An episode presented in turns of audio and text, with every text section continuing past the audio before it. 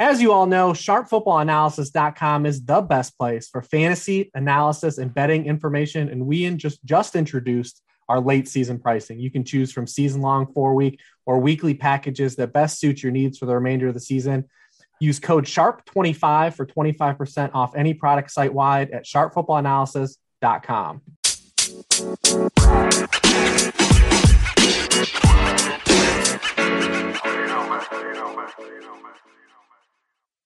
Hello, welcome to the Sharp Angles podcast. I'm Dan Pizzuta, joined here by Rich Hribar. Rich, here we go. Week week 14. We're we're we're cruising along. Um, still kind of unclear about really anything that's that's going on. Uh, playoff situations uh, all over the place this is kind of really when we start hunkering down uh, on these. But uh, before we get into these games, how you doing this week? Doing great. You know, mid December. Uh, you know, last last week we talked about Elf on the Shelf. That's still going strong. Uh, we're still running good on ideas. We might we've got about two weeks to go still, so we'll see how we're, we're running on fumes there. But yeah, I mean, listen, uh, d- scoring is way down in the NFL the past five weeks. I don't know if you saw, like it's the over the past five weeks, it's the the worst basically passing performance uh, for weeks nine through thirteen over the past fifteen years. Uh, so we got that going for us. Yeah, I have unfortunately uh, watched all of that. Uh, so I yes yes can clearly can clearly tell that uh, some of these offensive performances have, have not been there. And it, it I mean, it's just kind of interesting when you look around like league wide, there's, you know, a whole bunch of things that have uh, gone into it. You can talk about, uh, you know, the two high stuff we, we talk mm-hmm. about every week. There's just, there's not a lot of explosive plays being generated uh, just in general. I mean, you've been big on since the beginning of the year. You called it out. Of the holding was just going to happen. Like holding was not a thing last year. It is now a thing again. That stops offensive plays from happening. There's uh, already more holding usually the big ones than yeah. any than there was all of last year. Yeah, it's just we, we talked about it the bunch. You were highlighting it uh, in a lot of things you wrote before the season. It's just that the NFL decided to stop call holding and uh, it was all, fun. All the, all the big fun. plays happened. Yeah, yeah. There were a lot, there were a lot of touchdowns, um, and now we're you know we're getting into uh, the time where you know uh, Mike Glennon and Jake Fromm are, are, throwing passes for for NFL teams. Uh, potentially Jake Fromm. Uh, so you know that that's always going to uh, hamper scoring just just a little bit. Although the Giants couldn't score touchdowns anyway, so uh, I just the Giants in general, I think just might be a p- part of the reason well why why scoring is down. just just the Giants, like just, the, just the, Giants. They they can't score touchdowns, so it's just going to bring all the league wide scoring all the way down. Um, I saw they haven't had a receiver or running back score a touchdown in five weeks. Why would they? Why would they? It's not like it's an expensive receiving core or uh, an expensive running back room. I don't know why they would score touchdowns. Uh, so uh, that's the last we can uh, talk about the Giants. Um, for the show. So let's let's dive into actual you know, fun games. Um, and maybe fun is not going to be the way to talk about this first game because uh, we saw it uh, two weeks ago and uh, it was a little ugly. And then Baltimore has also been ugly since then uh, in uh, last week. Uh, so here we go: Ravens and Browns. we kind of talked about it after the game. Cleveland went Baltimore by Baltimore here uh, in their three week stretch. Um, we just saw the Ravens. Uh, I mean that that game in, general was just the both quarterbacks doing kind of whatever they could to not win that game. You know, Lamar Jackson had the, the four interceptions. Uh, then they kind of it came through ugly in the end. Baker Mayfield uh, did not look good. So we're kind of thinking this is probably going to be uh, a little ugly game again. But uh, this this game does matter like quite a, a, bit. Baltimore was, you know, the the top seed uh, in the AFC that dropped down, but they're still uh, the number. Uh, they're still the top team in the AFC North uh, when we look at this, but this offense just you know continually just looks like it's getting worse. Uh, the injuries are, are piling up. Um, and it was all on both sides of the ball. We go to that two point conversion decision. John Harbaugh basically said you know, after they lost Marlon Humphrey, which is now he's out for the year. Another cornerback who's talked about this all the time. When you blitz and play man coverage, you don't have those corners anymore. We talked about that with Marcus Peters. Now you don't have Marcus Peters or Marlon Humphrey, so that is going to be something uh, for Baltimore. Um, but it's just injuries are, are piling up, and I think we're seeing Lamar Jackson in the beginning of the year was able to you know take advantage of, of some of those things and really put the team on his back, but over the past couple weeks, like there's only been so much he can do, and it looks like he's trying a little too hard to put the team on his back, uh, and we're just getting a, a, lot of ugly football here. We, we have talked from week basically week two to this point of the season. If you've listened to the show at all, about how the Ravens' record was not indicative of the performance on the field. And you know, some of these things are catching up to them. The high variance plays, the Justin Tucker field goal, you know, the going for and forth. That like they had one of those plays go against them last week and it resulted in a loss.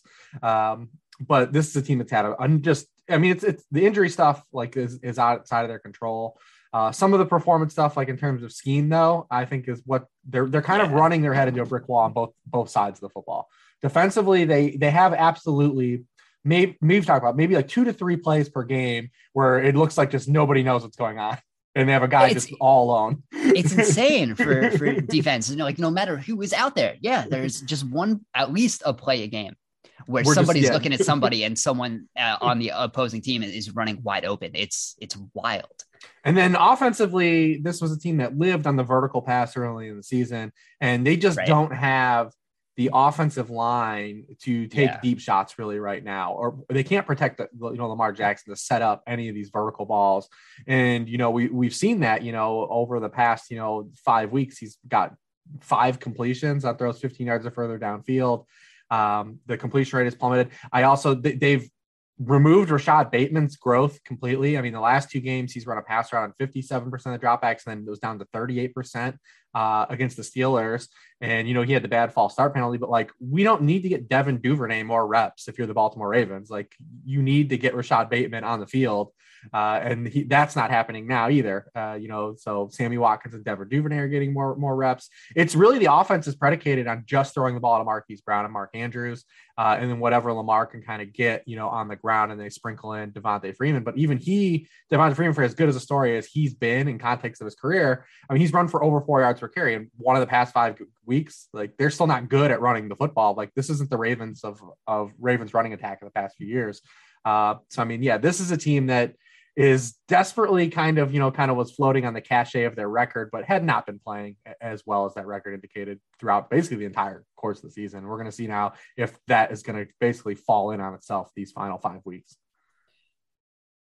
Yeah. And, and it's, it's, it's a little rough out there because they just, I mean, yeah, like, like you said, like it's just, especially with the the offensive personnel. Uh, we kind of expected you know, every week we're coming on here wondering if um, you know Rashod Bateman was was going to you know improve. And, like that was the piece of that offense that was missing. And so much during the start of the season talked about how they they were just spreading out to throw deep. Uh, they don't one just don't have the pieces to do that anymore um, especially with the offensive line. And it just kind of feels like Lamar Jackson doesn't have the confidence that that's going to be able to hold up uh, for him. I, I, think he's starting to run just a, a little quicker uh, than he would have earlier in the season when he wasn't really scrambling uh, quite as much. He was really confident in the pocket uh, and he was willing to, to stay in there. And that was kind of the only thing they had going for them. Uh, and now without that, um, it's really rough and, and like this schedule does not get e- any easier for them um it's at the browns this week and then packers at the bengals uh, hosting the Rams, and then they end against the Steelers again. So, oh man, they those um, might be all losses. Yeah, I, it's it's definitely possible uh, for you know one of the teams we kind of thought would be good. Um, this is it's really turning and a lot of it has been injuries and a lot of it is you know they had good players that were able to uh, kind of cover up some of the deficiencies that they had and i think we're just seeing week after week uh, those deficiencies are just kind of becoming more glaring uh, they just they, they don't have good passing concepts um, to you know create space really like mark andrews on a post is really like the only thing they have going for them right now. So uh, it, it's tough. And then we go over to this other side with with cleveland. Um, you know not totally sure whether you know that that pass rush is you know even in their deficiencies of Baltimore, like you're not always going to be able to just like rush Lamar Jackson. That's not exactly you know how you're going to stop him but if there is then i mean teams have started to just blitz right? So you're always going to get that one extra guy at lamar jackson make him think a little quicker and teams have been blitzing him uh, a, a, lot more. And um, you know it, it's been working. So i wonder if cleveland uh, gets that uh, a little bit just to you know always have that extra guy make lamar jackson think a, little quicker. Uh, do i have to start scrambling? Do i have extra time to throw? Is anyone going to be open if i try to throw? Um, and, and, I think we're going to see that. So that's going to be a real interesting dynamic there. And then on offense, you know, like I'm not sure what Cleveland is doing. I'm not sure Cleveland knows what they're doing right now with the, the Baker Mayfield just still isn't really healthy. Um, you know, that a play action game isn't working quite uh, as well as, as, you you know would like to. Um, you know they want to run 13 personnel. They aren't going to have any tight ends for this game, so they can't really do that. Um, you know, when you look at the running game, like that's still working, but for everything that, you know, Baltimore has been injured, like they can still stop the run. So um, I think this is a, just a real interesting dynamic here on that side of the ball, too. Are you not believing in Miller Forristall to step up in in the absence of Harrison Bryant and David Njoku? Uh, so that is the first time I've ever heard that name. So I would I would say no. he is uh, he's going to be the tight end too this week for the Browns. It looks like. Right. Sure. um, yeah, I mean, when these two teams played two weeks ago, I mean, the Browns just got absolutely got nuked in the run game, and that's what the Ravens do. I mean, they saw it to stop the run. They'll get when they do get up runs, they're chunk gains, uh, which is basically how like Nick Chubb lives, anyways. So it'll be interesting to see if they can pop one. It's a very low bar to clear the rushing performance they had in that Sunday night game. I'd expect them to run a little bit better uh, this weekend. I mean, the Browns are are still kind of in like they kind of control everything, right? Because you play the Ravens, they still have the Steelers and Bengals on the schedule. They have the Raiders. Like, I mean, they they're still kind of like in the mix here, and it's not like outside of the Patriots game is like really the only time like they were absolutely like horrible. So I mean, it's kind of still in the in like their grasp to kind of back in here now. They don't, they're not a team that like we expect to do really any real damage here because it all just resides at the end of the day on Baker Mayfield. And you know, Baker's been playing hurt. He's another guy, right? That just like you, you talk about like Lamar's confidence, like visibly just not being there. Like where's like May, Mayfield's one of those guys that's always been kind of one of those those guys that resides on like running real high on emotion and like there's just been no confidence from him either. So it's it's very tough to kind of back either of these teams right now. And maybe uh, the first of two touchdowns wins this game because uh, neither one of them have been able to score. I mean, the Ravens have five touchdowns on 45 drives uh, over the past month. Uh, Cleveland, since week six, is 29th in the league in scoring rate per drive. So this one maybe is just ugly, or maybe it ends up just being like a, a slump buster for both teams because both teams have been underperforming so far yeah, it just uh, I don't know. Who who knows? Um, you know, it. I think when you look at what they're what they're doing, I mean, it's, it's super interesting because uh, you know Cleveland it, the, the way they, they want to you know run defense is they, they're using a lot of defensive backs. They're using you know the two high shells. They're using a lot of you know cover four. But do like do you need that against the ravens at all? Not really because you're you're not really trying to stop the pass for them um at, at this point. So it's just um it, something I guess has to break, but maybe maybe not. like you said, maybe it is just uh, this this ugly game, which we kind of saw uh, with Baltimore and Pittsburgh last week. That was uh, a very ugly game that didn't really, uh, I think, help and anybody uh, in that. Even if Pittsburgh came out with a win, I'm not sure how you know confident they feel in uh, a lot of things they did on either side of the ball either. So um, it, I don't know, man. But the big media thinks like the Steelers are like real. So, and you people are listening to this. They could have already won on Thursday night, and you know, making us again. You know, that that that's true. We we don't know, but I. But but I I will say though I do see a lot of big, big media and you know the the talking heads on TV like they believe the Steelers are like one of these teams that like you just can't kill, which is true. You can't kill the Steelers. Sure, yes, like, you you but... cannot kill the Steelers. That that does not mean they're they're good. Right. Uh, so yeah, I don't know, man. I mean, it, right now, AFC North. I mean, who is the best? Who is the best team? Like right now, to you? I, Cincinnati, I think. Yeah, I still think the Bengals too are the best team in that division. Yeah, so let's let's just get into uh, that because uh, they are playing the 49ers, which is a really fun game uh, between you know two teams that uh, are just kind of on the the brink of playoffs. They're both in playoff contention right now. If the playoffs ended uh, this week, they are seated uh, inside, and these are two teams that are still like this far into the season, uh, kind of figuring out uh, what they are a little bit. Well, I think we talked about if start with the San Francisco side we were talking about the the Jimmy Garoppolo um, experience here, how they were you know riding so good uh, with him and and getting all of the things like he could do well. Everything was schemed up so well, and then um, I think I, I, described the performance in uh, week in in first and ten as uh, he played like the quarterback you replace with a third overall pick uh, in that Seattle game, and like that's that's what it was. Like he was he was bad. Uh, the second half the was awful. Yeah, it was yeah, it was absolutely terrible. Um, so I, I they're still you know figuring out some some things on offense, and maybe we see a little more Trey Lance um, in that. And then the the Cincinnati game with the Chargers was just wild. Um, you know, the Chargers go up 22 nothing. The Bengals uh, fight and, and come back uh, to, to make it a game. And then the Chargers, uh, you know, uh, pull away in the fourth quarter. Um, I think it was like a 33 nothing uh, point differential for the Chargers in the first and fourth quarters of that game um, which uh, was kind of crazy. But in between, you know, Joe Burrow played really well. Um, we, you know, have the the Tee Higgins breakout uh, again. Um, things are happening there, and it's it's a, a, passing game that that is working right now. They're they're still figuring out. I think they might be relying on the run game a little too much, and I think we saw that with the Chargers.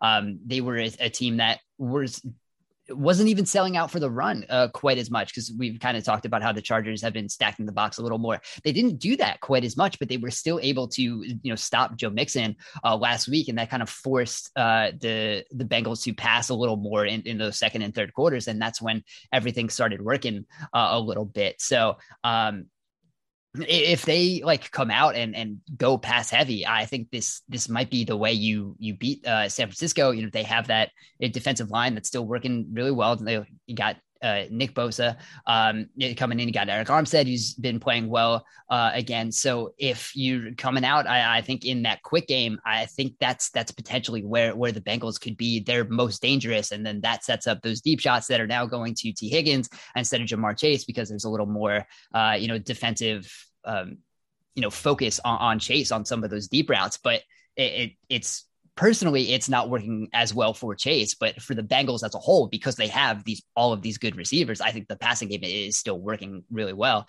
uh, and and they can figure out they can kind of pick uh, which which player they they want to get involved, and it's been T Higgins for the last two weeks, which you know is, something you've been talking about for a while. I mean, the, the Bengals have been a unique team, and they, they're still probably not quite there, but this is like a big step forward here for them. But you know, you see they've got a ton of like wins that are by double digits, and then they've just got some bad losses. Uh, so you know, they're still trying to find out like what that like the balance of like actually just like playing like a regular football game almost in a sense. Like the closest we came was like the Packers game, but you know, uh, you know they, they have what they blow out the Ravens, they get blown out by the Browns, they blow out the Raiders, they blow out the Steelers the previous weeks, and they they really kind of you know like I said they fought back for a period of that game, but like it always felt like the Chargers were still kind of in control of that game due to the start of it. So it was one of those things where like, you right. know, you just like you know you're just mounting back. Like, like, can we come back? Can we come back from this huge deficit? And then you have the Mixon fumble and it just blows blows it up and you're like, all right, we're dead. Uh, and that's what happened. So this is uh, a game where like what kind of what what version of the Bengals are we gonna get? Uh, I'm with you, man. If you look at like their like pass pass rate over expectation, you know, they started the season real slow, then the middle of the season it got ramped up, and now like the last three weeks we're back to like where they're one of the bottom teams in the NFL in terms of like running the ball too like a little bit too much. Um, and when you're when you're uh you know smoking like teams like the Raiders and Steelers, it's fine. But like last week, there was no reason for them to like they, they needed to come out of it a little earlier, especially with how ineffective they were running the football. Uh, so we'll see kind of what we get with the 49ers because the 49ers, like they're not a team like you just want to line up and run the football. And they like they have deficiencies at in the defensive backfield, and you have a clear advantage with Ja'Marr Chase, T Higgins, and Tyler Boyd. Like there's no reason for them not to attack the weakest part of the 49ers defense. I mean, if Gerald Everett didn't like give the 49ers basically 17 points in that game, I mean, that that's a route. That's a complete route against the Seahawks. Uh, so, I mean, I if I'm the Bengals, I'm looking to go 11 personnel, open this thing up and, you know, really kind of, you know, uh, move the football through the air. But now we have the Joe Burrow finger injury in play. And he's right. probably not going to practice the entire week. I mean, he's a guy that they that will just play, you know, without practicing. But he's probably not going to get any reps all week, which you know we'll see how he how he plays through that. So that's kind of still just like looming in the uh you know in the background. And then it's 49ers like we just got to see who they're put on the field on Sunday at this point. Uh, you know, even in the article writing them up at this point in the week, like we just don't know who's going to play for him. We know Brandon Aiyuk and George Kittle are going to play, two good players. The rest, we don't know on offense. Like Deebo may or may not play. Elijah Mitchell may or not play. Jeff Wilson may or may or not play. Uh, every running back they had basically got hurt in that game last week. So we'll see what the 49ers put on the field. Uh, but I probably have a little more confidence in like Shanahan doing the right thing on offense though than I do the Bengals at this point. Yeah, it's it's one of those things. I mean, I think as long as George Kittle plays, if we just kind of go into what he did last week, um, I mean that if there's a more like put the team on your back performance uh, than than what the Kittle did um, just in that game. I mean, it was just he he was uncoverable no matter what he was doing. Um, the run up the sideline when he somehow was able to stay in bounds um, when I think almost any other player would have uh, been out of bounds there. Um, yeah, we haven't so had the huge Kittle YAC play. We that was it. Like we haven't we haven't had that yet this year. Yeah, we were we were just uh, kind of waiting, and then the you know late in the fourth quarter, you got you know, Garoppolo actually you know throwing deep down the sideline, which is you know the only thing you expect Jimmy Garoppolo not to do. Um, so I think there's that uh, part of the the passing game that was opened up a little bit. But I, what the 49ers do is they just, they always seem to just have someone who can go off, right? We're not always sure who it's going to be.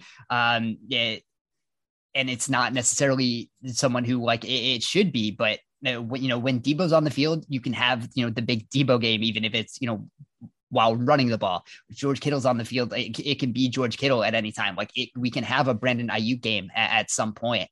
Um, so I just think the 49ers that's I, that's why they're able to, to stay afloat right now uh, even when there's a lot of things going on in, in personnel or, or, whatever and you know that offensive line still playing just incredible so just, yeah there are so many things working on that side of the ball and um you know when you look at just know what they're doing and they can just stay short right? Like they they don't have to be pressing uh into like literally anything um because they've been able to keep a, a, lot of these games close um they haven't been put into obvious passing situations. And sometimes like they have been able to you know just bail themselves out with scheme like even when they are in like a third and seven um there's something that's just going to be open. So you're not really asking Jimmy Garoppolo to take over. Um, it, it's the scheme that's doing it, which is why just San Francisco is just you know continues to to stay in the hunt here.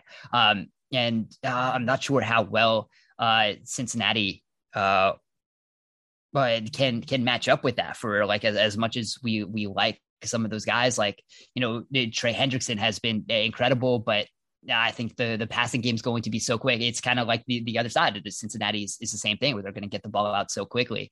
Um, you know, whether that pass rush is just going to be, you know, completely canceled out uh, by just the, the pass design. And that's kind of where where their strength is. And uh, I think you have Jessie Bates on defense, who is uh, great, but like, what is what is he defending against San Francisco? There's not going to be passes thrown, you know, 20 yards down the field.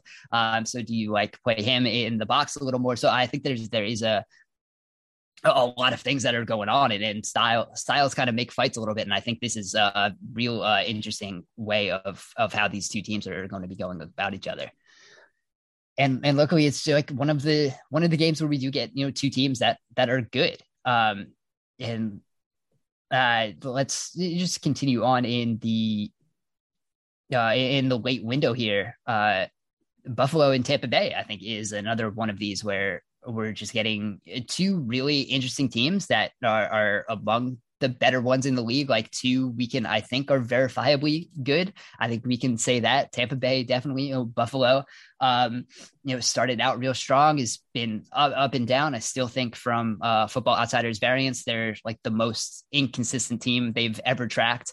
Uh, we've kind of seen that.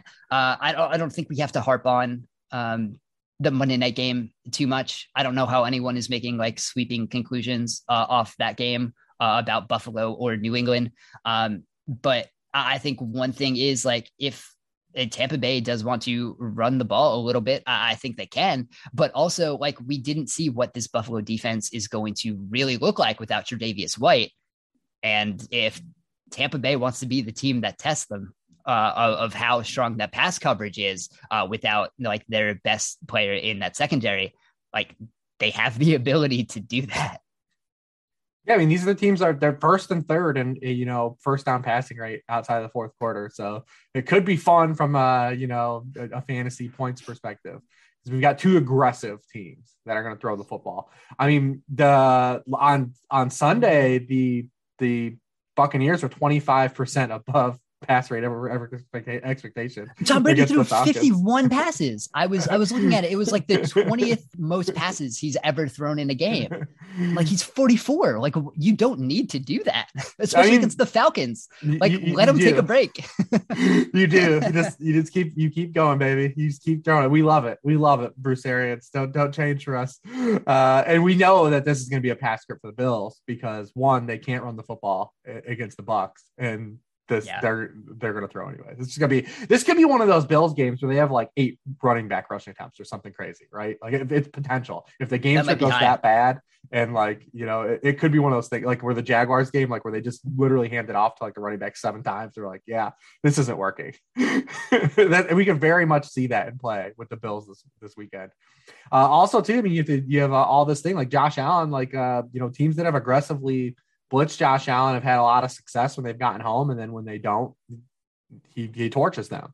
Uh, you know, I put the those uh, the numbers in the worksheets. The, the Bucs blitz at the highest rate in the NFL. He's faced five other teams in the top ten in blitz rate, and in those games, he has blitzed on 36 percent of his dropbacks. And when against the blitz, 59% completion rate, 5.4 yards per pass attempt. But when those teams did not blitz, 68% completion rate, 8.2 yards per pass attempt, uh, eight touchdown passes, two interceptions when those teams decided that to dial back the blitz. So it's gonna be so how wild does Todd Bowles get? How, how wild do how aggressive does he get on Josh Allen? Um, because that that's gonna be a big deal because that's been a lot of the volatility with Josh Allen. But Josh Allen's also one of those guys that could he can drop haymakers too. So I'm very excited because uh, anytime too the Bucs have faced a good quarterback this year, the uh, opposing offense has been relatively punched back really well. I mean, you go back to Dak Prescott in Week One, uh, Matthew Stafford in the in the Rams uh, when they faced them, and then Carson Wentz uh, two weeks ago. Uh, those are like the best quarterbacks they faced all season. In in all of those games, the opposition put up points. So I think this is a game that could be potentially actually play out and be fun. Uh, because we're still, we still, like you said, we don't know what the Bills actually really are on defense yet. Just based on the schedule that they face so far this season and some of the uh, you know, the last two weeks with Tre'Davious White facing the Saints, the rest of that game, who are a terrible offense with Trevor Siemian. They don't really have any good receivers, and then the three passing attempt game on Monday night. So they're going to face some pass attempts uh, on Sunday.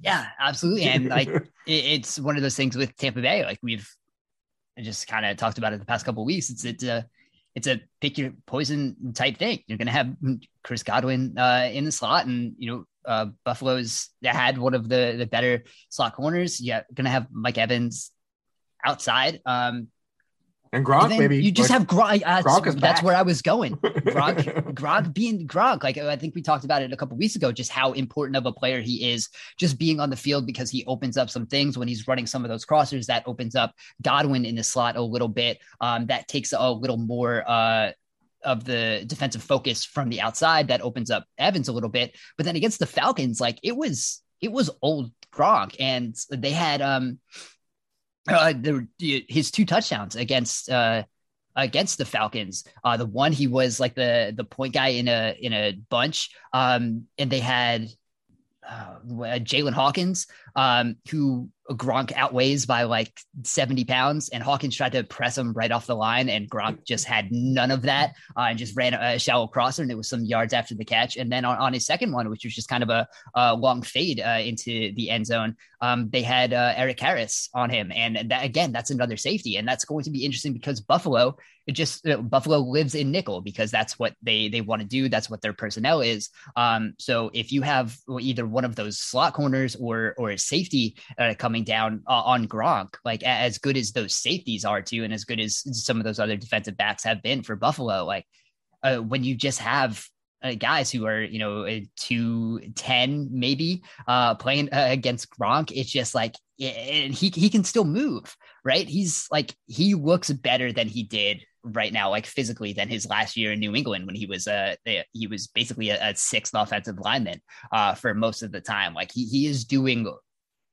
uh, like vintage Gronk things. I was going to say old Gronk, but he he doesn't he doesn't look like old Gronk. Even um, last year, he, he didn't. Vintage. He didn't look yeah. like this yeah, this is way better. And um, you know, even come like the fact that he like missed some time due to injury and then came back and is now uh, now healthy. Um, he, man, he looks so good, and that just adds like another dynamic to this passing game. And like, it's just it, it's so hard. Like you you need at least the three really good defenders in order to um in order to slow down this passing game. And then like if those guys are covered, like you will still have a you know a Tyler Johnson or a Jaelon Darden at, some point, and like they can have a big play at some point. It's just like this Tampa Bay team just feels like it gets like more dangerous by the week. Yeah, I mean, I, I definitely believe that the Bucs are still kind of one of the, the and, and they won the Super Bowl, so it's that it's easy to say. But I mean, I would say they're still like definitely the team that's I kind of believe is still in the driver's seat. But the NFC playoffs are going to be are going to be fun. The top of them, the bat, the first week of the NFC playoffs are not going to be fun, but uh, they'll be fun after that. Uh, because you know we've got them, Arizona. I still believe the Rams are good enough still to beat any of these teams. You still got the Packers are really good. So I mean, the top of the NFC is where I believe like the kind of reside the best teams in the NFL reside. Um, and then we've got the AFC trying to figure out what we've yeah, got really I, the Chiefs and yeah, I mean, if you look at just the overall DVOA right now, you have the NFC is one, four, five, six, seven, and ten. So it, you know, mm-hmm. most of the teams yeah, up up top are, are and the Patriots the are two. I'm guessing. The Patriots are two. Yeah. yeah. And I mean, the Patriots, listen, I mean, I didn't get any answers. I, I've been saying, like, I just wanted, I need, where's the litmus test? Right. I think that, that was anything. the most disappointing part about the right. game. And like, we all, we all got our jokes off and, and we had fun watching that game. But we what we wanted to see in that game, and we talked about it heading into it. Um, you know, we talked about it for like weeks leading up when the Patriots yeah. were playing really well. Uh, but we like kind of wanted them to play somebody. Um, and then we get to that Buffalo game, and it, it didn't show us anything. And like that, that was I think the the biggest disappointment of that game that we really didn't see uh, exactly what the Patriots could do um, and what it was going to look like when they finally had uh, a good team to play against, and and they're on by this week. But yeah, I guess we'll see mm-hmm. it in the next two weeks. Or, Colts and Bills uh, again. So uh, I guess we'll it'll be it'll be then, indoors in Indy, so we'll we won't have any weird weird things to happen in that one. I mean, it's going to be you know a, a Colts game with with Carson Wentz, and uh, so I think we'll we'll see something weird happen there. Um, but yeah, so uh, like we, we we will come back and and we do get uh, Colts on on a Saturday. Oh, we're, we're doing that already starting next week. Saturday yeah, games. I mean, well, listen, I mean, Christmas is coming. I know a lot. We get lost in our like our world of football, and the weeks just kind of go off the calendar. It's like, I mean, it's December December 9th, man. That Christmas is two weeks away. oh, man. you know, and I you know, it's it, it, as a as a parent too, If it with three kids, it's like, oh yeah, that's like right around the corner. Like, yeah, we're we we are getting there. Um, so yeah, I mean, uh, we'll.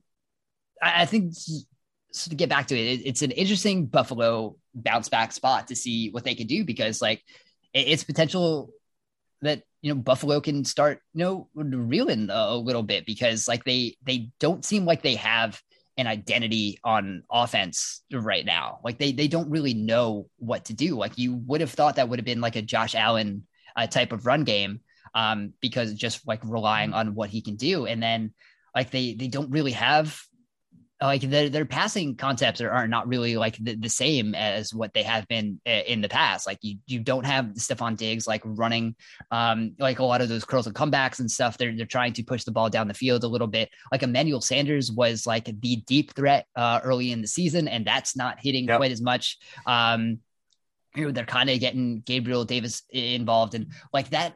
The receiving corps they had was so good last year because they were spreading everything out and they were using everyone in the right way. But now, in the way they um, just aren't, they aren't as focused in what they're doing. So a lot of it kind of seems redundant and they don't have a lot of different uh, skill types. Uh, they're not really like relying on some of those like jet sweeps and stuff that they had as Isaiah McKenzie uh, doing last year. Like I loved how they had like everything kind of working in a different way last year. And it's just, it, that hasn't really been the case uh, this year. So it just, it, it it kind of shows that they, they don't really have um you know some and really anyone outside of Diggs who can just like go out and, and win uh, a rep and uh, I think that that's really kind of held them back uh just just a little bit and I I don't think it gets much easier uh, against the Buccaneers uh then you know you look next and, and I mean, they play Carolina and next, and for whatever is going on with with the Panthers uh, right now, the defense is still playing well.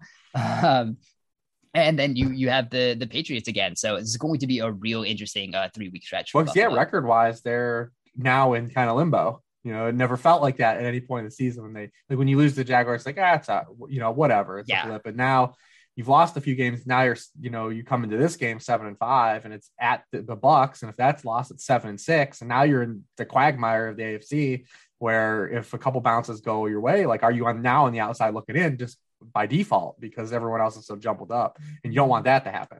Um, yeah, I mean, we talked it before the season. We did like the ranking show about the Bills receivers, and I was the lowest on them just because outside of Diggs, I just didn't know what they had. And uh, like you said, maybe it's scheme and stuff, but like no one else has stepped up. Like this, you just look over like the past right. month. They're getting nothing out of Beasley or Emmanuel Sanders the last month at all. Gabriel Davis is just a part-time player. They've elevated like Dawson Knox's usage, but like he's not a guy that like has that game-breaking yardage. I think he has one game over 50 yards the whole season. It was that Chiefs game where Daniel Sorensen just decided not to guard him on a play. Um, I mean, this would this would feel like a Beasley game. Like when you think like how the Bucs defend, they they play a lot of zone. They blitz a lot, but they play a ton of zone. Uh, they play zone at the four, fourth highest rate in the league, but they blitz the highest rate in the league. So you think like the holes are going to be like on those quick hitters, right? And that should be right. that should be Beasley. It, it, like this should be a big Beasley game. If they're if they're going to dust Beasley off, uh, this would be the week for him to kind of excel. Right. And then uh, like a lot of the offense like went through Beasley last year. I think um you know uh, among receivers with at least 50 targets last year, like Beasley had the highest uh rate of plays that produced positive EPA. They would just like spam some of those uh short targets um you know, through the slot and they're just they're not doing that uh, this year whether you know that's Beasley that's just not like what the offense is doing. They're trying to um you know force some things downfield uh, a little bit more. Um, but yeah, that was that was a big piece of the offense. They were just able to continually like move the chains in that way, and it just hasn't been the case this year. And the Bucs, for you know, as good as they have been, you know, uh, I mean, Jamel Dean has not practiced yet this week. Um, I think as you know, as we're recording on Thursday, uh, so we'll see that that would be bad uh, on the outside corner. But you know, like you can you can pick on the Bucs in the slot a, a little bit. So um, yeah, yeah, that'll that'll be interesting, and just to kind of just see whether the, the Bills can can adjust and and take advantage of of any weakness that that a defense has. I don't really think we we've seen that this year uh, from them, which is kind of it's been one of the the big hiccups in in how good this team could be relative to what they showed they were last year. You got to go Cowboys, man. Cowboys, Washington, like it's a, it's out there. It matters now, kind of. It's yeah. It it I, I, okay. So let's let's just start in with this Taylor Heinicke thing because uh, I've seen a lot of a lot of things, um, and he tried very hard to throw that game away. Um, well, that's like the thing is during this win streak, like as like they've had to play like flawless football. They've almost lost all of the games. they, they have. Um, it was it? Uh, yeah, like Taylor Heinicke threw an interception on on that last drive. um, on, on, that field goal drive. Like it was in the defender's hands, um, and probably would have been like a pick six had it been caught. Um, and it wasn't like a tough catch either. He like it, it was an interception. So I think like that's that's the that's the roller coaster they're they're riding there. Um, you know the, the defense is is playing a, a little better but like i, I was kind of going through the numbers and it's not like overwhelmingly better. They've gone from like 28th in epa per play to like the like 18th which i guess is good enough when you're not like the worst defense in the league anymore which they kind of were over the past uh, over the the first half of the season. So i mean it's all uh, just third down stuff right? Like the, everything uh, on offense and defense the turnaround for washington has just been their conversion rate on third downs, basically. I mean, yeah. they were 27th in the NFL before the bye on offense on third down conversion rate, and they're second in the NFL since then. And then defensively, top five if they're bottom five as well. So it's like literally just all long down and distance variance uh, right now that has kind of turned everything around for them. Yeah, um, and like that, um, you can don't have to listen to this show for very long to to know that's not a sustainable way uh, to uh, continue production just on, third down, especially if it's both sides of the ball. That makes you uh, completely uh, unreliable. It's not like oh, one side is playing well on on early downs, um, and there's a little bit of variance, but like when it's third downs are carrying both sides of the ball, um, that's it, it, not something you can really uh, count on going forward. But right now, I think Washington is uh, like 55% to make the playoffs right now. Uh, sorry, 51% uh, per 538. Um, but you know, in, in that all division of, games left, they they play yes. nothing but NFC East games from here out. Yeah, um, which is uh, I guess great if you're Washington, but I think the Dallas is, is a real interesting side here because they're one of those teams that we would have thought was you know, at the top uh, of the NFC. But after the past couple weeks, it's been just not nearly, um, and not nearly as good. And I think we, you know, the two weeks ago was they they had no receivers. Um, but but last week it was just like this offense just has not been been clicking quite as well and like even uh, though they they won uh, against New Orleans it was not uh, a very uh, dominant win or, or, a win that like if it was anything other than, Taysom Hill uh, on the other side, like it, that it gives you a little more concern there. Um, I think they're they're they're trying to I think just run Ezekiel Elliott like a, a, little bit, and I think we got carried away a little bit in the beginning of the season where people like really thought Tony Pollard should be like the lead back, but Ezekiel Elliott was good, like really good in the first part of the season. Um, but he, he's been injured and you have Tony Pollard. So like you can let Pollard, you know, take uh, some of those reps and let Elliott rest a, a little bit. Um, and I think they've been hesitant to do that. Although I think Mike McCarthy said he wanted to do that. And then Jerry Jones came out before the Thursday game last week and was like, no, we're giving Ezekiel Elliott a full workload. It's like, all right. Um, it just kind of shows you who's who's making the calls there. So I think there there's been a bit of a, a disconnect there. Um, a little bit. The the passing game has not been quite as good. I think teams are blitzing Dak Prescott. Um, we've talked about this. They like he's been one of the most blitz quarterbacks in the league. That wasn't working very well for defenses. Now it is uh, a, a, little more that he's kind of a guy that's been like speeding up his process uh, a little bit, and they're still you know tr- trying to get healthy uh, at wide receiver. So um, you know this was an offense that could just like create a big play out of nowhere, and that really just hasn't been the case uh, over the past couple weeks. I mean, Dallas since the bye, they've been a team that have rotated in a lot of guys in and out of the lineup. You know, especially in the offensive yeah. line. Uh, you know, basically anytime that they've had to play uh, Terence Steele, it's not been good. Uh, so anytime he's had to play, things have not gone well. So I mean, they haven't been able to get their whole offensive line on the field. The receiving corps, I mean, they've still only played one full game with like a healthy Michael Gallup, Amari Cooper, and CeeDee Lamb. And that was the Falcons game. Uh, you know, because Amari came into you know last week sick and played only played limited snaps. Uh, and you talk about the running game. I mean, it's it, you know Ezekiel Elliott is openly telling people he's hurt, like openly telling people like he's not gonna be hurt. Um, and he and he says he, he originally had the original injury in the Carolina game. If you just look at Zeke's box score from the Carolina game on, like it all tracks. Like it all tracks. I mean, his past six games, he's got he's averaging 3.4 yards per carry. Uh, no matter what you think about yards per carry, I mean, he's he hasn't been running good. He's not dynamic. If you watch Ezekiel play, like know, any of his touches are dynamic at any level. Um, and he keeps touching the football. So I mean, it's it's a problem for the offense. So they they really have kind of fallen into like this uh, you know unevenness uh, since the bye uh, in terms of health and performance, and it's impacted you know Dak too as well. So I mean, they're still a team that when I think when they get this offense all together and it's healthy, is still they're still one of the better offenses in the NFC. Uh, my thing with the Cowboys is just how inconsistent they are defensively. You know, that's always going to be the thing, and it might not it might not be a problem against Washington, but they're always going to be a team that gives up huge plays and relies on turnovers. And when you get into the dance, uh, you can win a game like that, but can you win four games like that? And that's and that's going to be where it ultimately falls. But because they're, I think they're they're still going to coast through here uh, this backstretch of the season. Washington is interesting because like this this brand of football, I'm just never a fan of because the fragility no. of it. Like the yeah. the we're going to control the clock, move the sticks, try to go three plays for every first down. It it it and when it works, I mean it, it's fine. But you see, like even when it works, it's razor thin. Like they're they they they almost lose last week to the Raiders. They they they almost let Seattle backdoor them the week before that. Um, the the Carolina Panthers, uh, you know, have a shot to, to tie that game at the end of the game.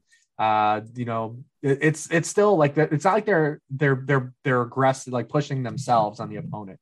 And anytime that that's like your brand of football, it's hard for me to really believe in you, even if you've won four games in a row. Uh, so I mean, I, I mean, it, it's Taylor Heinicke game management mode, still trying to you know hang on to wins instead of outright win games, and that's just the brand of football I really can't support big picture. Yeah, it's just uh, it's it's we're, we're just kind of waiting for that to to break at any moment, and it can, and that's what it looked like in the beginning of this season when they went to two and six in the first eight games before their bye. Like that was the bad uh, version of the bad side of that variance. Um, you know, there there were still some, you know, Taylor Heinicke throws, you know, within that two and six stretch, but just not consistently. And that's kind of new, what you are. And, and when you're a passing game that kind of has, you know, one good receiver, um, and that's you know, Terry McLaurin, and he's still great.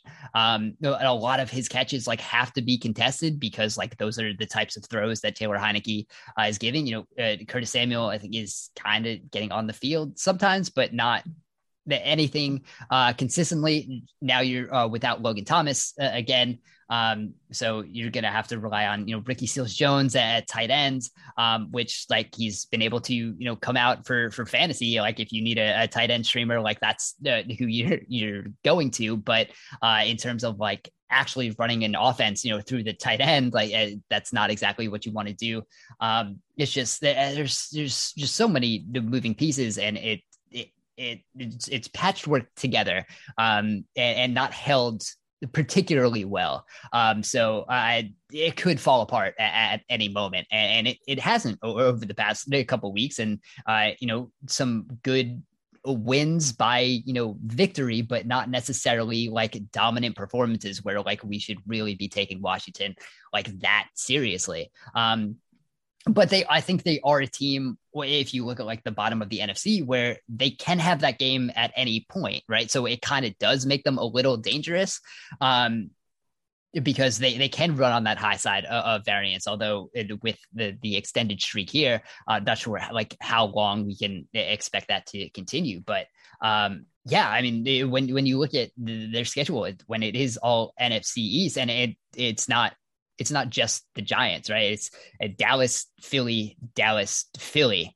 uh, over the next uh, four weeks. So uh, those are those are still good teams, and I think we'll we'll see some better uh, games from Dallas. I think Philly is is still a really good team. So um, you know what we're thinking about Washington and this four game win streak could could, uh, could easily turn into a four game losing streak uh, with uh, the tough divisional games. Uh, although I mean, the NFC East is, is always going to be uh, a little weird, and we I don't think we would expect both of those teams to sweep Washington in, in a in a four week span, but it it could. Um, I think it could be uh, 0 and 4 uh, just as easily as it is you know 2 and 2 and or 4 and 0 uh, for for what we see there so uh, I think this this race is is going to uh, swing wildly I think over the next couple weeks especially with with all of these backloaded division games which I think we we've seen for a lot of teams um, so uh, let's talk about the the really interesting uh, division game here finally a good, a really good, hopefully. Uh, don't jinx night. it. Don't jinx I, it. Oh, uh, okay. The one thing I I will say that I don't think will be a jinx is I don't think we're going to get snow uh, and heavy wind uh, inside the dome in in Arizona. Um, so we have we have Rams Rams Cardinals uh, Monday night. Uh, it's in Arizona. Uh, we we got the the return of Kyler Murray, uh, kind of last week. He, he threw 15 passes because that's all he needed to do. Um, when but, you face Andy uh, Dalton, that's all you need to do. When you when you get Andy Dalton to throw, which is one of the worst interceptions we've seen this season on like the first snap of the game, uh, yeah, it's usually smooth sailing from there. Um, luckily, uh, we we won't talk about the the Sunday night game uh, that much, but Justin Fields is back, so at least like there's some watchability there right? Like if it was Andy Dalton, like I'm not I'm not expecting good things from Justin Fields, but the, at least like we can, we can see um, if it was Andy Dalton that that would that game just would not be watchable at all. Um, so, but we have Rams Cardinals, and you know, I think we're we're seeing this Cardinals team just like it, it's it's good. Like I, I, think a lot of people like early in the season we were just kind of like waiting for the bottom to fall out a little bit because we've kind of you know seen them go on on some hot stretches before. We were kind of wondering whether this defense, uh, which like didn't completely have the personnel, especially like in the secondary, we were kind of waiting for them to to fall apart and like. This defense is just like really good, and it's been consistently good uh, over the entire stretch of the season. They're they're doing just you know, really good things. And like the guys are, are developing. They still have this strong uh, defensive line. Uh, that can run like even without JJ Watt. Like they, they didn't really need JJ Watt. Like he was a he ended up being a luxury uh, in the beginning part of the season, but they can still get pressure uh, off the edge. They can still push the pocket from the interior a little bit. They have their their linebackers that are mixing and matching Jordan Hicks um, after you know, being told he wasn't going to start uh, after they drafted Zaven Collins has turned into one of the best linebackers uh, in, the league this year. Uh, their, their secondary has just been so good. And then on offense, it's really interesting because the, the first part of the season was, you know, a Kyler to, to go make a play. Um, Kyler, please go make a play. And that's how they were you know sustaining offense a little bit. And it was you know it, it, was up and down whether that was going to be sustained. And then they started you know putting some plays together and, and the offensive structure looked a little better. And then i think the, the colt mccoy games i think helped them a, a, lot because then i think cliff needed to focus a little more on, on the structure of the offense. So now that like we kind of have that coming in place with kyler returning is real interesting for what uh the Arizona is going to look like uh, for for the second half of the season. Uh, and then you know coming off of our Rams team that needed a get right game, and like Jacksonville is the team you want to do, and like the Rams did exactly what you would hope they did uh, against Jacksonville. They put up a, a whole bunch of points. Um, they had had some deep touchdowns. Um, uh, they were able to to run the ball a, a little bit, which which which was nice. Um, so I think you know, I think we're we're going to see, you know, two teams who are, uh, you know, playing really well, um, and I think this is this is going to be a, a real fun back and forth here. Yeah, I'm excited uh, for this one, obviously, because you know, two good teams. Uh, you know, what's interesting is the the Cardinals. I mean, like we've been talking about like these, uh, you know, awards and who's going to win these awards, and you know, basically now we've backed it. We're like back into like Belichick's coach of the year. I mean, how is Cliff like really not in consideration? As much as we back on Cliff, like he should be coach of the year, in my opinion, to this point. I mean, it, I know it's an expectation award, and so like we didn't think the Patriots would be that as good as they are, so like that always weighs in. I mean, no one thought the Cardinals would be this good though either. I mean, they're ten and two. They their their two losses are the loss against the Panthers, where where Colt McCoy just was really bad at, in that game, and they lost to the Packers on a where they could have won the game at the, on the last final play of the game, but they won two or three games with Kyler Murray out. They've been absolutely just kind of cruising through like any of these teams. When these two teams played earlier in the season in SoFi, they smoked the Rams. Like it wasn't even yeah. a game. They they destroyed them. Uh, so I mean, yeah, I feel like you know we, we Cliff was a punching bag, but I think he's done a tremendous job this year. Um, no, and- he he absolutely has, and I think part of the hangup was because of like what I said earlier, where it felt like in the first couple weeks of the season, like the offense was Kyler go make a play and and yeah. please like go make something happen. But over the course of the season, like they're they're structurally so much better uh, than what they were oh, last season. And I think like Cliff has done a really good job uh, of putting that together. And um, I tweeted this um, this week, uh, I mean, DeAndre Hopkins has been, you know, in and out of the lineup, but he's actually been isolated on a higher percentage of his routes this year than he was last year. He has a higher percent of his targets as an isolated receiver this year than he was last year. And we ragged on the offense for being so static when he was isolated last year. But because there's so many other pieces and they're able to finally use those and the combinations are happening better than what they were last yeah, year. Like it doesn't, Johnson it doesn't feel yes, it so it doesn't feel like it's a static offense, even though by the numbers, Hopkins has been isolated e- even more than he was last last season, but he is still moving around a little more because there's more pieces they can, um, you know, have some of those. I think he's he's running some different routes here. It's not like all goes uh, and things like that uh, on the outside. So it, it, just it doesn't feel as static. So I they are doing a lot of better things, and, and that is uh, part of Cliff. So like I, am with you, and I think uh, some of it was like the fourth down decisions too. Uh, you know, but like we've talked about this, Cliff was always a very good fourth down decision maker, but he had some very high leverage situations where he chose to kick. And I think those kind of stuck in people's heads. But I think they they've been better at that. Uh, the high leverage ones uh, haven't been there quite as bit, and they haven't really needed them, right? Because they've been winning a lot of these games. So uh, I'm completely with you that the Cliff deserves a, a, lot more credit than he's been given this year. Yeah, yeah, he's I mean he's been a punching bag for a couple years, but yeah, I mean, like, but and, and even in the MVP race, like you know, because maybe the the the fact that they won two games without Kyler playing hurts him in the voter stances. But I mean, Kyler came right back and he's he's literally every almost every metric like efficiency wise, like he's led the entire season. Yeah, uh, across the board, and you know, just the efficiency's been there, and his plays. We saw him. He actually he looked healthy and he ran on that field that we didn't think I didn't think like coming into that game. I was like, ah, you know, he hasn't played in a month. Like the field's not great. Like he's not really going to move around. And he ran around uh last week too. Uh, so he looked healthy. And if it, healthy Kyler Murray is definitely gonna be scary because early in the season when he was healthy, I mean, he was making plays. Specifically, if you go back to this game, uh, when they played the Rams, I think there was a third and 15 or third and 16 where the Rams have a clean shot on like a blitz on him, and he just literally peels out and runs for the first down. Like yeah. it's like it's like you can't defend it. They did they defended the play perfectly, and Kyler beat them. And yep. you know that that's the, the, element that he gives them. So I mean, maybe too with the Cardinals, people are just expecting it to revert. Like there's like uh, the, you know the, the, belief they haven't done it yet, so like the belief is until you like prove it to us when it matters. Uh, yeah, because they did lose to the Packers in that Thursday night game. They didn't have Davante Adams, so you know, maybe that is part of it too as well. The Rams, um, you know, they've had so many, you know, they've started to stack injuries. You know, they, they, even get Odell and he picks up another injury. He, he only plays a uh, limited amount of snaps last week. They, they did meander through the first half of that game against the Jaguars. It was kind of like the first first half of the game was just like, ah, what are we? Is is this really kind of a problem? Uh, they just didn't throw the the backbreaking pick six that they had the previous three weeks, right? um, but it was I think at half it was 16-7, right? And then they just then in the second half, like we just see the, the Jaguars just they cannot score. They they're like we, we ragged the Giants too, and the Giants are worse than them. But like the Jaguars, they man, they cannot score points. Like it is bad. Like that is a bad, bad, bad offense.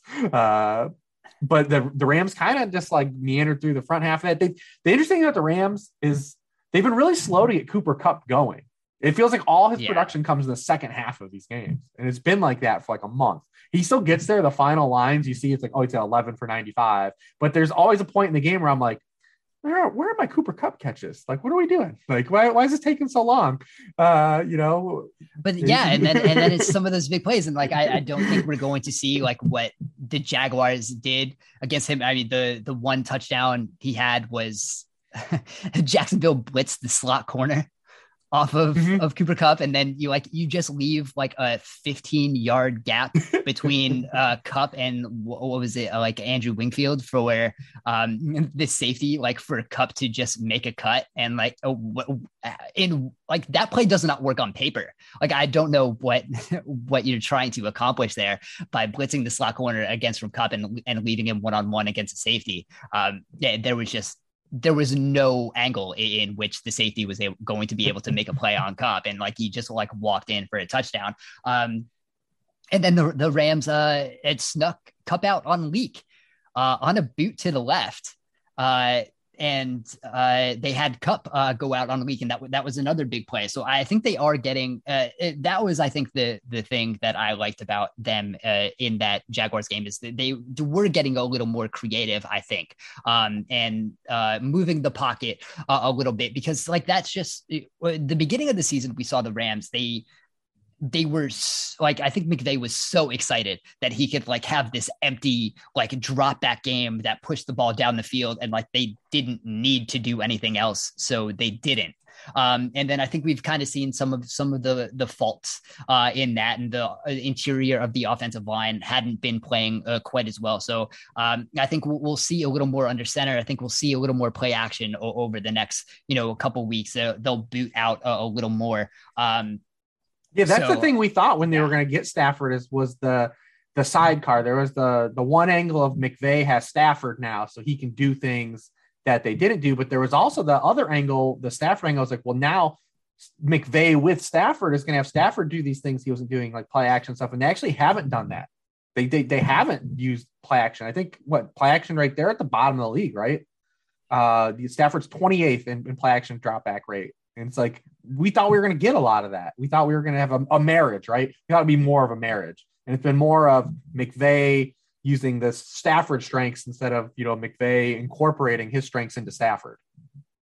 Yeah, and and I think we've well, I, like there's like the there's some small like analytics things that have been like on uh, you know the the Stafford doesn't add like quite as much um to to the Rams and like I there's been like Come on. Yeah, it's it's, it's Come on. so so dumb. Um, and like it's, some of it's in jest, but like it's gone like just so far. But like, it, and I've seen like it, it, that it's like an indictment on Stafford that like McVay has to go to like the the Goff playbook, and like that that's not the case. Like we wanted to see that. Like that was the point of Stafford, and I think we we saw the the the first part of the season they they didn't need that um, and they were i think a little overly reliant on the and how they were able to just drop back and pass because stafford didn't need uh, the play action but relying on play action and, and some of those boots and, and, some of those open concepts that we saw uh, work really well. It's with, just good football. It, yes, like, that, just, that is what you should football. be wanting the offense to do. So like, it's not a, uh, it's not a slight on Stafford if the Rams start running that a little more and like they need to to open up some of the offense like that. That's not a bad thing. Every offense should be yeah, doing that. We do it with Shanahan. We've done it with uh, you know Baker Mayfield and Kevin Stefanski. We've done it with Kirk Cousins. Like it doesn't matter that the schemes elevate those. Like that's just good football. You should yeah, do that with and, good and quarterbacks too. Like yeah, that that was part of the point in Stafford is now you put him uh, in that and like that's that's what we saw. Like when they ran that that weak play like teams that uh, i'm going to you know be a parody of myself here but um you know teams don't run leak while booting to the left right? Like it's always a boot to the right and leak goes out to the left. So you have the quarterback booting to their strong side. They can turn and, and throw there. But you had um you had Stafford booting to the left. You had Coop leaking out or Kupp. Coop. Close enough. I, I, yeah, uh, I, I, guess it could be a nickname, but I uh, combined uh, Cooper and and Kupp and just made it Coop. Um, that's that's way easier. But you had uh, you had Kupp uh, uh, leaking out to the right, and, and you had Stafford. I, it was like a you know I think like 26 uh, air yard throw, but you know, much longer because of where he was relative to the line of scrimmage. And I was just kind of looking it up on SIS. Like that's like one of the longest uh, plays by air yards on leak over the past like three years. So you do have Stafford who's able to like take some of those concepts, and now you can like put another level on top of it. Um, and, and, that's like what that's what we wanted to see. Like that was the point of getting Matthew Stafford. So it, it's not a bad thing that they're relying on some of these plays now. Like that that's that's what we want. Yeah. Um, and I think you kind of have to use that a little more. That you have you know Van Jefferson, uh, maybe like eighty percent Odell Beckham, but you know still ended up with with a touchdown later in the game.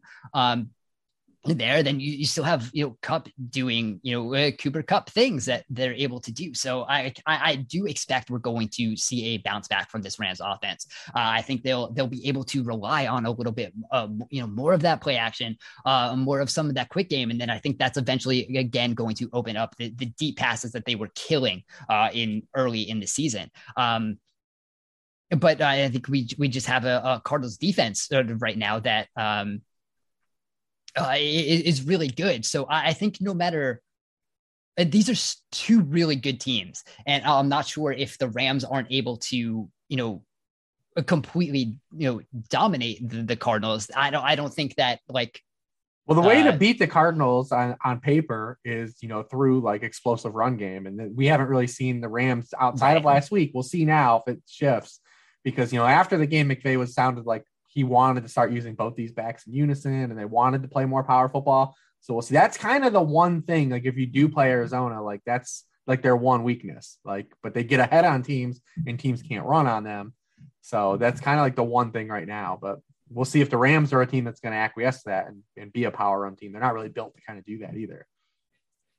Yeah, and when you look at it, then Arizona, third in uh, pass defense DVOA, 15th in, in rush defense. So like again, and and their rush defense is is fine, right?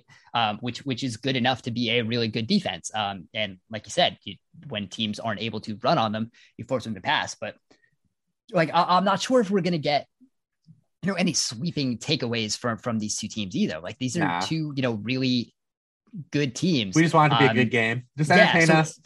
yes, yeah, a- a- absolutely. Um, you know, so if the Rams aren't able to you know have as good of an offensive performance like i don't think that that dooms them for the rest of the season which like i, I feel like uh, if like I'm, I'm already reading like monday headlines like that's what it would be. Um and i don't think like it, it, even if the other way if if arizona if the rams are able to win i don't think that suddenly like means they're back and they're like one of the most dominant teams. So um yeah i just it is going to be a good game and i think we'll, we'll just it, it's going to be nice to watch like two of the best teams like in this in this year where we're not sure you know which teams are, are good and we've seen like a lot of ugly football uh, it feels like we go into this podcast every week like i don't know what games we're going to talk about because uh, are there two good teams playing each other and this is objectively one of those matchups that, that's going to be you know real fun to watch yeah, this and, and Bucs Bills uh, definitely be dialed in on these ones for, for the good football watching. Yeah, there we go. So uh, on that note, uh, we're going to uh, end this show here. You can find all of our work on sharpfootballanalysis.com. If you guys are still hanging in your, your fantasy seasons, um, congratulations to you. Uh, all of Rich's uh, content still up on the website, the, the worksheet, still uh, tons of information. regardless, I think, of, of whether you're in your fantasy season or not, you should be reading that um, every week. Um, you can find Rich on Twitter at LordReebs. You can find me on Twitter at Dan Pizzuta. Thank you guys for listening, and we will talk to you again soon. Man.